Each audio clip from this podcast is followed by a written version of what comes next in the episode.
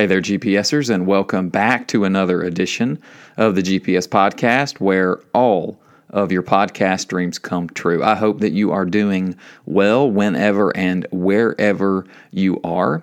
We are journeying through a series that we're calling A Gospel Life, a 90 day journey with Jesus. And technically, we have finished that series but we are going to keep with this theme of journeying with Jesus by specifically focusing on the resurrection of Jesus, the Easter promise and reality of following Jesus. That having the promise of resurrection and the promise of Easter is central to keep in mind as we try to journey with Jesus. And so we're going to be focusing on some resurrection texts during this month. And today I want to look at a passage in Mark 16, verses 1 through 8. Mark 16, verses 1 through 8. Or, in light of some other festivities of this morning, I'll give you a couple seconds to hop on over to Mark chapter 16, starting in verse 1. There we read When the Sabbath was over, Mary Magdalene, Mary the mother of James, and Salome bought spices so that they might go to anoint Jesus' body. Very early on the first day of the week, just after sunrise, they were on their way to the tomb, and they asked each other, Who will roll the stone away from the entrance of the tomb? But when they looked up, they saw that the stone, which was very large, had been rolled away. As they entered the tomb, they saw a young man dressed in a white robe sitting on the right side, and they were alarmed. Do not be alarmed, he said. You were looking for Jesus the Nazarene who was crucified. He is risen. He is not here. See the place where they laid him. But go, tell his disciples and Peter, he is going ahead of you into Galilee. There you will see him, just as he told you. Trembling and bewildered, the women went out and fled from the tomb. They said nothing to anyone because they were afraid. God, thank you for this morning. Thank you for the significance of this day and the way in which it gives us hope, the way it changes our entire view of the world. And I pray that you would give me a word that is faithful this morning to who you are that's faithful to who you're calling us to be. And so I ask that you would pour through me the gift of preaching and teaching, and that you would give us all the gift of open hearts, that we would hear your voice and we would be transformed by it more into the image of your Son, Jesus. And it's in His name that we pray. Amen. A few years ago, I decided to run a marathon. Yes, I was in my right mind when I made this decision. I had ran a few races up to that point in my life, a couple shorter races like a 5K and a 10K, but there on the horizon, I had always said I wanted to do a marathon at some point in my life, and I wasn't getting any younger, and so I decided I would go ahead and do it. And so in the fall of 2016, I began training for a marathon in January of 2017. And part of my training regimen was to rest well and to eat well and to train well. But I also talked to people who had run a marathon before. And one of the biggest pieces of advice from them was to end well, to finish well. They said there was going to inevitably be in the actual day of the race some moments when I wanted to quit or when I would get tired, but it was critical for me as a racer to end well. And that's this phrase that I kept hearing from so many runners who had done this 26.2 mile adventure before. And that bit of advice from these runners has continued to swirl in my mind in different arenas of life that I have found myself in that the more and more I have observed different aspects of my life, I have observed how often people want things to end well. If you think about sports, we love when a game ends with that last second buzzer beater. or that last minute Hail Mary that completely changes the game. That's why often what you will hear people say during sporting competitions is it's not over until it's over. You think about movie watchers and TV watchers, there is always this great anticipation for that last episode in a series or that last movie in a trilogy that, that people get passionate about. So much so that they say things like, Do not tell me how it ends. No spoiler alerts, please, because we want things to end well. We have history buffs, and often great figures in history are studied and written about. And very often, what happens with these different historical figures is that people want to know how their life ended. What were their last words? Did they end their life well. There are all these different aspects of our life where we want stories to end well, we want lives to end well, and sometimes we can be a bit disappointed when they don't. Because we all have assumptions about what it means to end well. One of the first movies that taught me about what a good ending should look like that formed a lot of my assumptions about ending well was the movie The Wizard of Oz. If you haven't seen the movie, then I'm about to give a spoiler, but you've also had over 80 years to watch the movie, so I'm going to go ahead and tell you. Dorothy, at the very end of the movie, says this phrase over and over and over again There's no place like home. There's no place like home. There's no place like home. And then she wakes up to find that she was home. And it's this nice, neat, and tidy conclusion to her journey. And what was formed in me through that one movie that I'm guessing has been formed in a lot of others is this expectation of how stories should end well. We want things to end on a good note. We want the loose ends to tie together. We want closure. We want there to be a sense of things being final. That, for so many of us, is what a good ending is all about. Happily ever after. And when you read the Gospels, it seems that most of those writers got this note about what a good ending looks like. If you turn to Matthew, there's this beautiful command and promise of Jesus where he promises, Surely I am with you to the end of the age. And you can almost see the scene closing and the screen going black, and there's this good ending feeling at the end of Matthew's gospel. You flip over to Luke, and there's this wonderful scene of Jesus promising the Holy Spirit. And then, as Jesus ascends out of sight, the disciples are pictured there in joy and worship. Again, that's a good ending turn over to John, and there John records that touching and memorable story of Jesus redeeming Peter, bringing him back into a position of leadership after he had denied Jesus. Again, that's a good ending. These three gospel writers seem to get what a good ending looks like. They know how to bring a story to a close. They leave us with these nice and neat and tidy finishes on the story of Jesus. But then we turn over to the Gospel of Mark. And I wonder if he got the memo about good endings. Because I read the last words of his gospel, and a part of me wonders what went wrong with Mark. Because after 16 fast paced chapters filled with immediately, immediately, immediately, filled with all of these vivid descriptions and sharp phrases, with all of these stories building momentum, we are ready at the end of Mark for this big finish. And there at the end of Mark, we read this Trembling and bewildered, the women went out and fled from the tomb. They said nothing to anyone because they were afraid.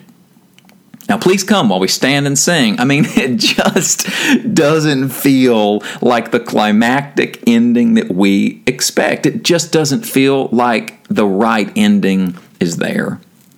Mark's gospel kind of feels like a track sprinter who bolts out of the gate with quickness and he sustains the pace until the very end. And then he all of a sudden pulls a hamstring and barely limps over the finish line. Trembling and bewildered, fear and silence, fleeing from the scene. This seems like a strange, odd ending. And it feels very different than the other Gospels. Because, in fact, it is a very different Gospel ending. What's really interesting about Mark's Gospel that's different than all other three Gospels is that in Mark, we never see the resurrected Jesus show back up. In the first three Gospels mentioned earlier, we see Jesus show back up as the resurrected Christ, but then we get to Mark and he never does that. Jesus never shows up to the women or the disciples or Peter. The angel tells the women that they will see him, but we never actually see him. Instead, the gospel ends with a picture of these women running scared and silent away from the turning point in human history. This seems like an odd way to end a gospel. And we're not the first ones to be puzzled by this odd ending in Mark. If you have your Bible in front of you, then you'll likely see that some translations have a break or some brackets that have a little more added to the story of Mark. And the reason for this addition is those 12 verses were added simply because those early Christians who read the Gospel of Mark got to the end of their scroll and they thought the very same thing that we think. The Gospel couldn't end here, that there must be more. And so they took a little from the other Gospels and Acts and they added a bit more to kind of round things off a bit and tidy up this apparent mess. But if you go back to the earliest manuscripts, the ones closest to the time of Jesus, they all end with verse 8. And that's why I think personally that things are supposed to end right here with the women trembling and afraid and in silence fleeing from the tomb even though that seems like a very strange and odd ending. I think all of those other additions to the end of Mark, those extra 12 verses that we see in our Bibles, is a result of the earliest Christians feeling something that we all feel. That this ending with verse 8 pushes against our sensibilities about how stories should end much less how Gospels should end. Because the story ends messy, it ends unfinished, and it's seemingly incomplete and open ended. And so there's this impulse in me that I have to sit Mark down and just flat out ask him, I mean, what are you thinking, Mark, ending the gospel in such a strange place? Have you not gotten the memo from the other gospel writers about how stories end well? Do you not know that you're supposed to wrap a bow up on things and leave us satisfied as the reader? Mark, maybe you should get a subscription to Netflix where you can learn how stories should end well. Draw things to a close, Mark. Put a bow on it because when the ending comes, then it needs to be finished. That's what endings are all about.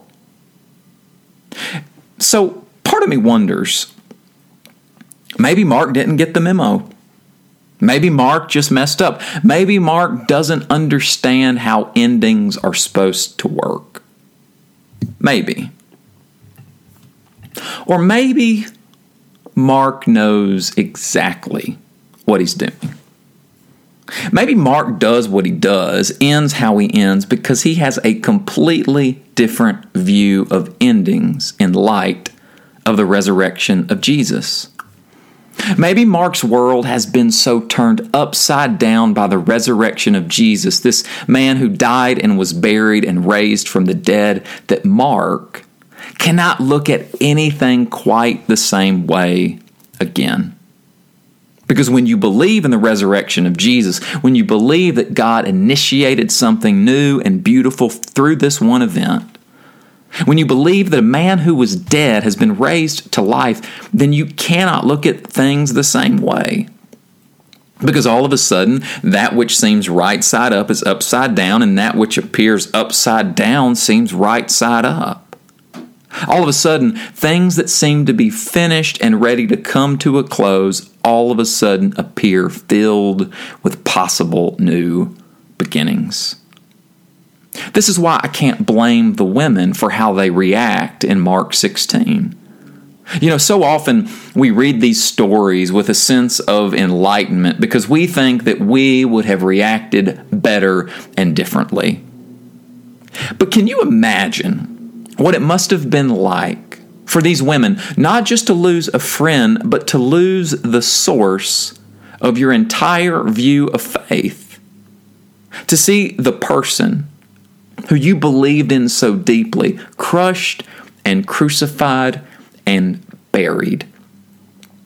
Can you imagine what it must have been like to walk to the tomb after a Sabbath of grief and to walk with that smell of early morning and spices filling your nose while your eyes were still wet with tears of grief?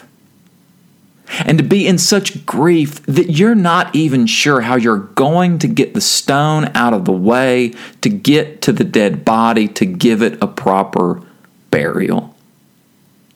Can you imagine looking up and seeing the stone rolled back and going inside that dark, rocky tomb and to be encountered?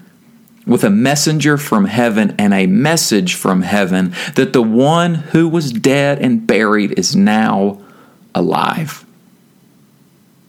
What must it have been like for those women who first encounter that life transforming message? What must it have been like to emerge from the tomb just as Jesus did and to not be able to look at the world the same way ever again. Everything you once thought about how the world worked is now all of a sudden turned upside down. Of course, you would be terrified. Of course, you would be afraid. Of course, you would have run from the scene because you're not just running from the empty tomb, but you're running from all of the implications of the empty tomb. Because all of a sudden, that which seems right side up is upside down, and that which appears to be upside down seems right side up. All of a sudden, things that seem to be finished and ready to come to a close all of a sudden appear filled with possible new beginnings. You see, I think Mark ends his gospel right here at verse 8 because he is communicating something to us that he has been communicating since the very first line of his gospel, the beginning of the good news of Jesus Christ, the Son of God. And I think that opening verse of Mark is not just about what he immediately writes about John the Baptist, but he is making a statement about what is going to be said over the next 16 chapters. That everything he writes from that point on about Jesus' life, death, burial, and resurrection is only the beginning of the good news of Jesus Christ, the Son of God. And so when we get to Mark 16, verse 8, we are not reaching the end of the end, but the end of the beginning. Things are just getting started for Mark. Because Mark knows that resurrection means that where some people may see endings, we see possible beginnings by the power of God. Resurrection means that where some may see endings, we see possible beginnings by the power of God. And so we finish up this gospel knowing that the story is far from over because it's a story that continues to ripple out through people who believe in the resurrection of Jesus. And Mark is pushing us to be the kinds of people in the world who see and live with this conviction that we are called to not just believe in the resurrection, but also to be people of the resurrection. One of the most influential writers of the 20th century for Christians is a man by the name of C.S. Lewis. Now, many of you probably know his story of how much of his life he lived as an atheist, but through a series of events converted to become a Christian. And in honor of his life and work, Lewis was given a special stone placed in Poets' Corner on Westminster Abbey. And on that stone, there is a quote describing a central conviction of his that I think is a beautiful sentiment for us on Easter Sunday. This is the quote of Lewis. He says, I believe in Christianity as I believe that the sun has risen. Not only because I see it, but because by it I see everything else. I believe in Christianity as I believe that the sun has risen not only because I see it, but because by it I see everything else. His quote reminds us of what it means to be a people of the resurrection, a people who see and live differently in the world.